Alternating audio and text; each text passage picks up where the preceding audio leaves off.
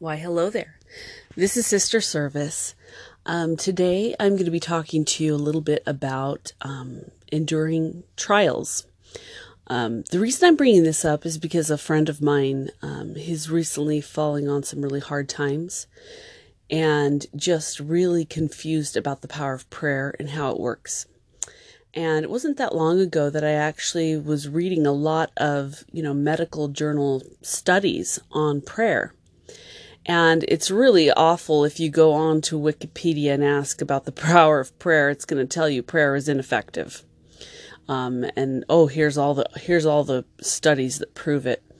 Um, but interestingly enough, as I was going through some of those studies to understand them better, a friend of mine emailed them to me, like the full study. And actually, it did not show what um, Wikipedia said it was showing that prayer was ineffective. Actually, surprisingly, what it showed is that um, in like a double blind study that was done, um, that there was significant change in all of the patients. And now, how did they change?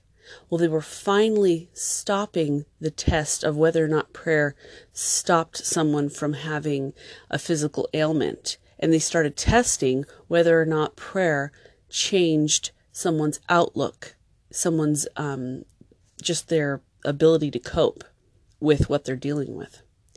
That was the difference. For this double blind study, the people who were praying and then the people who they were praying over, um, there was also a control group where they were praying for nobody.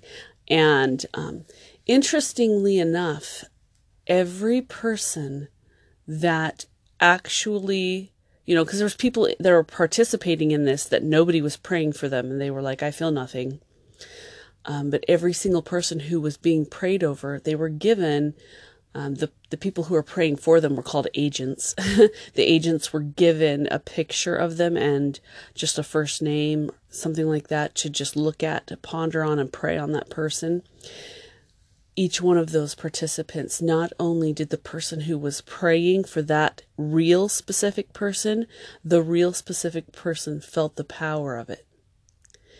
I was blown away by the study, and I cannot believe that anyone would say that there is no power in prayer. Even myself, while I was in the hospital, there would be moments where I would feel very much uplifted. I would feel a change in the way that I was experiencing the world around me. And I stopped one time and I, I queried the Lord. I was like, what is this feeling? And before I even finished that sentence, I felt a power come down from heaven, like saying, This is the prayer of the righteous on your behalf. And um, I'm telling you, the power of prayer is absolutely real when it comes to trials. Now, one of the problems that we have with um, all of us in the gospel is that we we demand miracles sometimes. We want our miracles. Uh, we hear about the miracles all the time, and that is just unfortunately very unhelpful.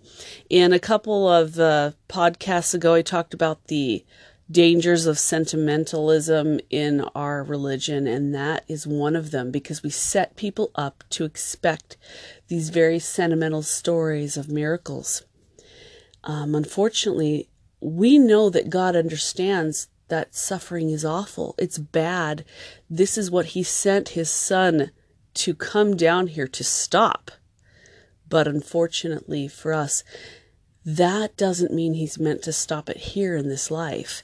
He's meant to stop it so that we don't endure it forever. This week I have had kind of a rough week.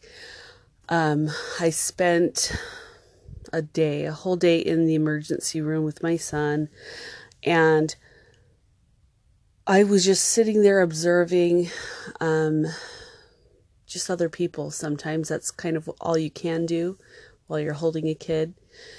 And I even talked to a few people um, while I was in there. Um, there was a lot of striking examples of people who were enduring there was a man who had been through so much chemotherapy and he came up to the desk and he was telling them that he was done. He was done and he didn't want any more. And he was talking about he was ready to die. And he kept saying, from dust to dust, ashes to ashes. And he kept basically repeating himself because you could tell that um, he was elderly and he was tired and he was done. And um, his plight at that moment just really touched my heart because I know there's a lot of people who are in that boat who have endured for many years and they're tired and they're done. And I will tell you that in Handbook 2, at the back of it, it does talk about, um, you know, prolonging someone's life, you know, making them do everything within all of their power to stay here, and how that is actually wrong, especially when we know that their life is coming to a close and there isn't much left to do. And in the case of this poor man, I don't know all of the details, but his family was talking to me um, just because they were beside themselves. You know, they just want him to stay and be here and stay, even if that meant a few more months. But the poor man was just coming apart at the seams. It was very, very, this harrowing ordeal, um, awful. And I can't, you know, try to say what was right or wrong in this situation. All I can say is I understood. I think we have a mistaken idea about the role of this life and how it connects to suffering. When we think about suffering, when we think about trials, you know, we we want them to we want our miracle to be there. We think that our faith is like this transactional thing, that um, if we want it to be, if if we want to invest our time in it, then we better get something out of it that is real, tangible, and helpful. And we think that that is what it is. We think that's the real tangible help is to be, you know, delivered from our pain into a miracle of healing and it, that is not what we get out of it. The the problem is we're all looking for this transactional God. I've been good all my life. I deserve A, B, and C. And in some ways, our relationship is transactional, but not with God. It's it's transactional with eternal truths. Okay, so there's that. But the relationship we have with God is just that a relationship. It's relational. We can't expect it to be. Uh, we want you to bend all of the laws of physics and nature. We want you to, you know, um, go against eternal truths in order to be our Father. And that isn't and should never be something we ask of our Heavenly Father. But we do because we're so desperate. We don't see the long game like He does. And then when we consign ourselves to realize our, our miracle isn't coming, then we think God is aloof. He is nowhere to be found. And maybe He's not real after all. In this scenario, we are the fair weather friends. We are the ones who say, unless my demands are met, I will not believe. It's a very difficult situation to find yourself in. I was reading one time something, um, it's in like the Joseph Smith papers, but it was actually a secondhand account by uh, William, I believe. I can't remember the last name, but he was saying how he heard Joseph Smith say that one of the purposes of coming down here was that when we were in the pre-existence, um, anyone who had ideas about pain, misery, and suffering, or anyone who had any idea as far as experience, they would always be um, they would always have power over those who did didn't have any experience, didn't have any understanding, and people who individuals or spirits who understood that suffering was bad, they had power.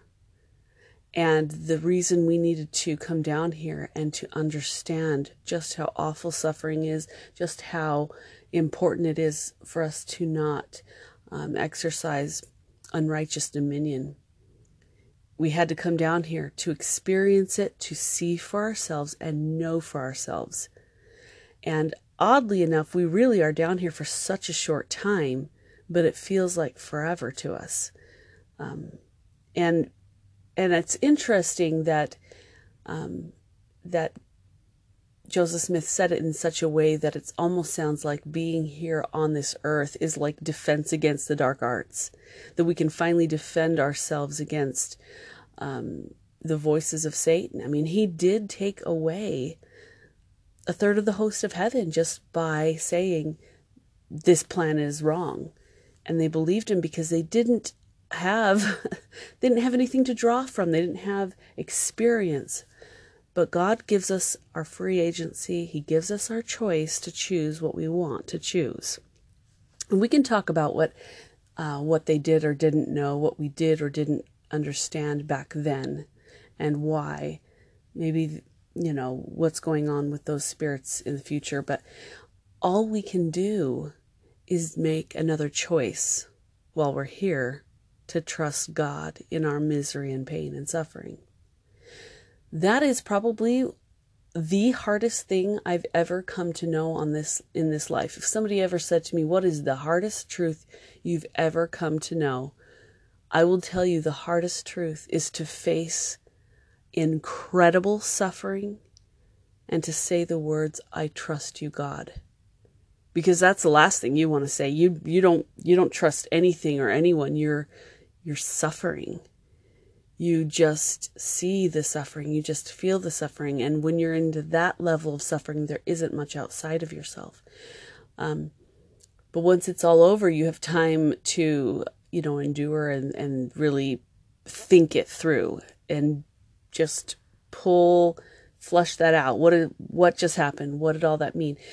And the reason you have time to do that is because all suffering ends. So maybe you suffer every single day you're alive.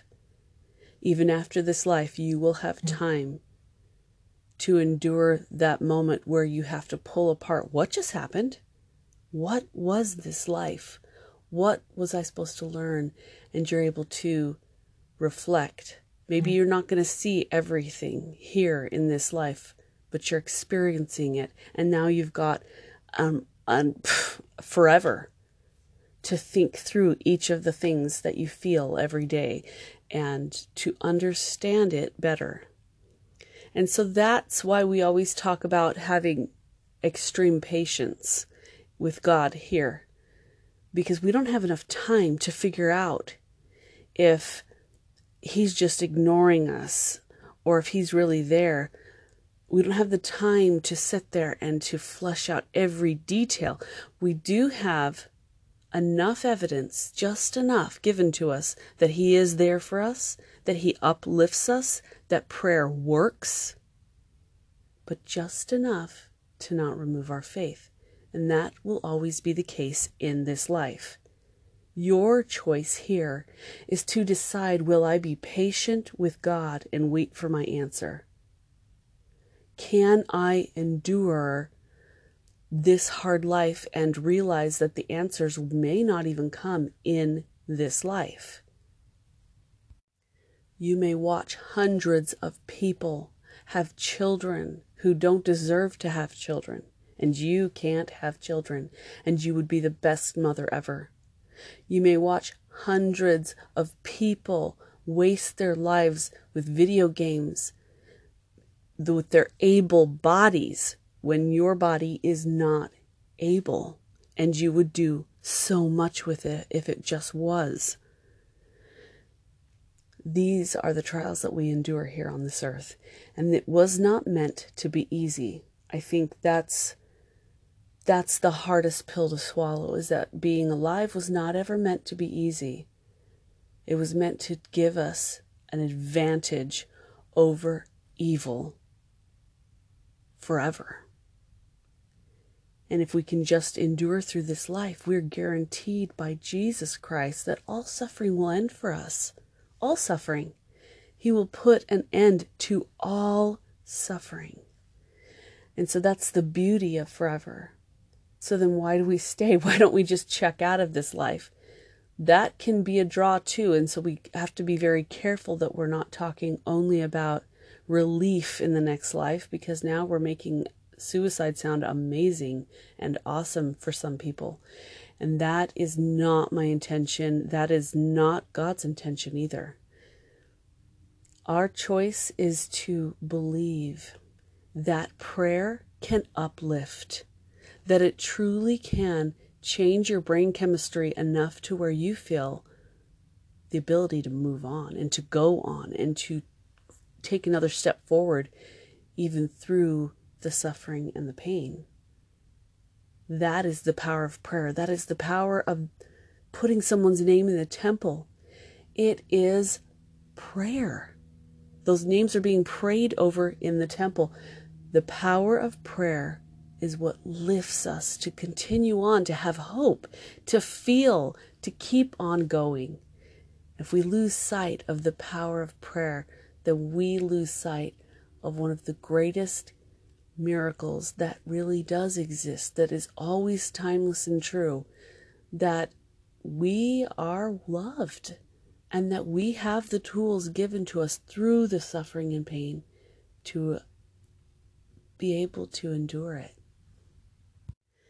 This isn't always a hundred percent and one of the reasons for that is our ability to feel it and to hear when you're into a level you know, when they say, you know, what's your pain scale between one or 10? You know, like one is no pain, 10 is the worst pain ever.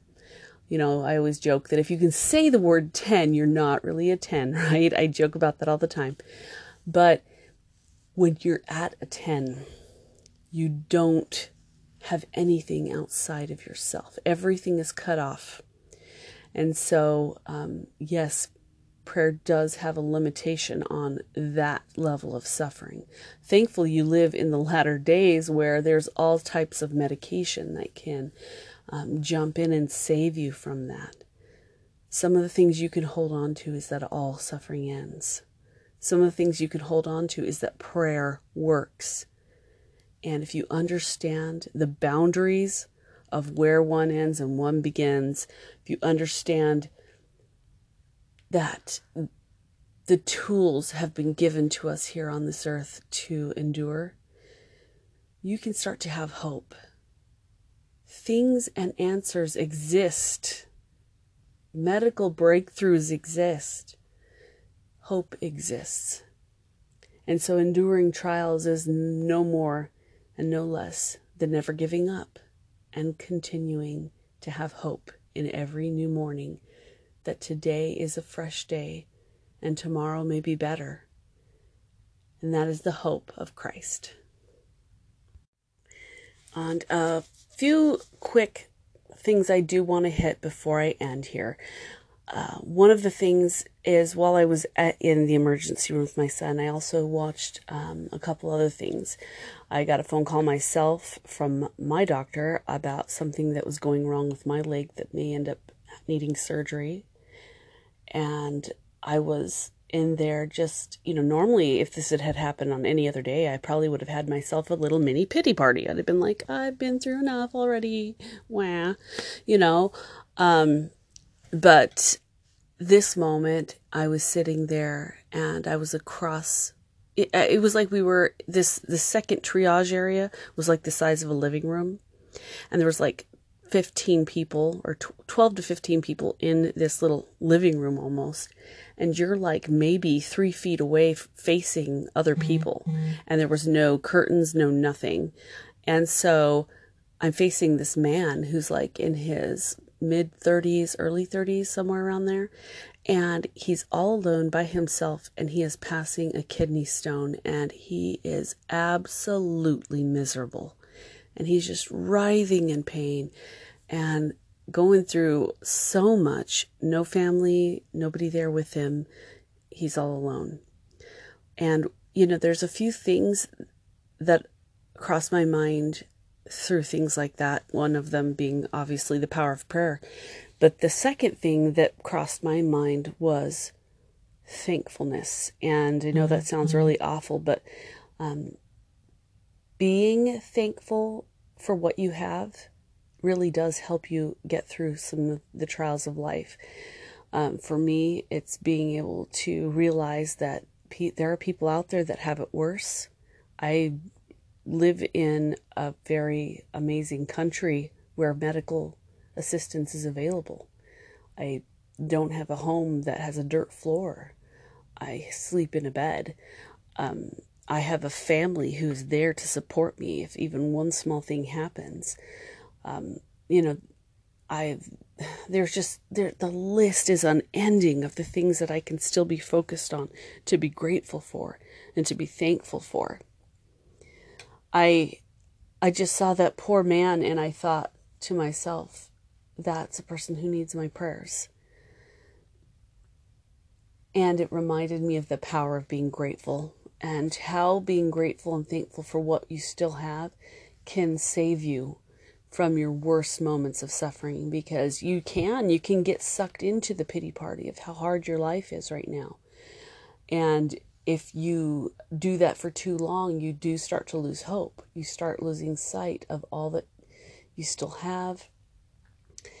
Um, and we forget that we do have a loving heavenly father who who is showering us with gifts daily but we're often so unaware of those gifts, so unaware of the beauty all around us that He's constantly giving unto us. And so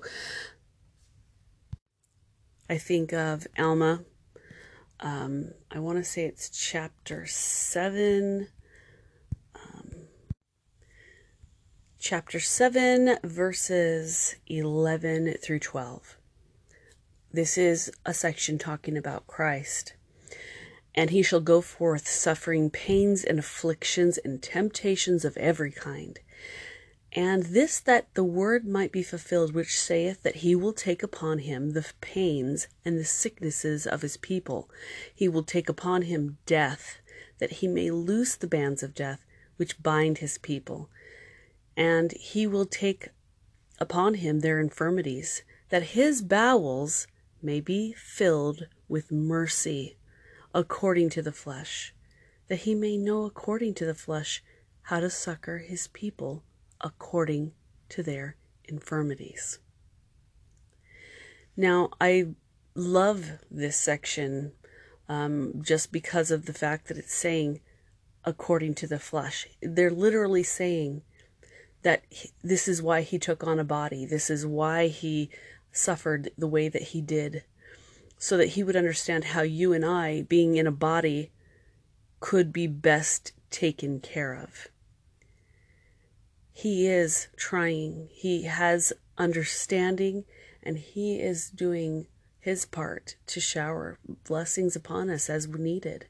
It's our jobs to be very careful of our perception of the world around us and to realize all that we've been given. So much, so many blessings, so many wonderful things are in our realm that we don't need to um, focus so much on the negativity of the pain and suffering that is within us.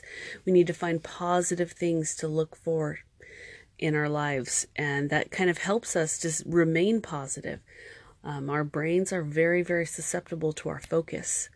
And if we can focus on those things that, that are positive, then we can understand a little better on how to, you know, change the the way that we feel capable of enduring. There is a couple of conference talks. Um, one of them by Bednar is called, I think that we might not shrink. Um, I think it's 2013, if memory serves, and that one is a wonderful one to read. There's also an amazing talk.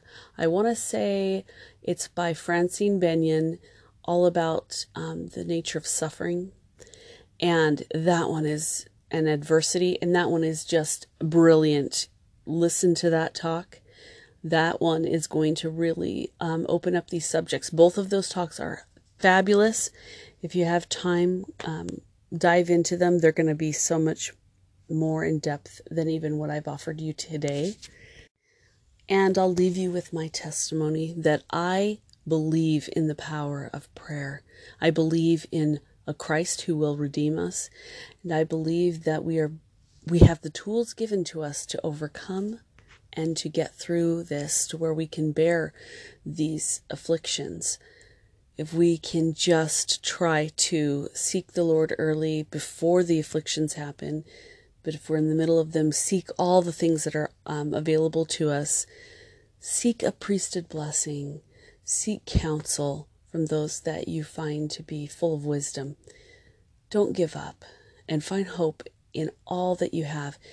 These are the tools that our Heavenly Father has given us that we should employ.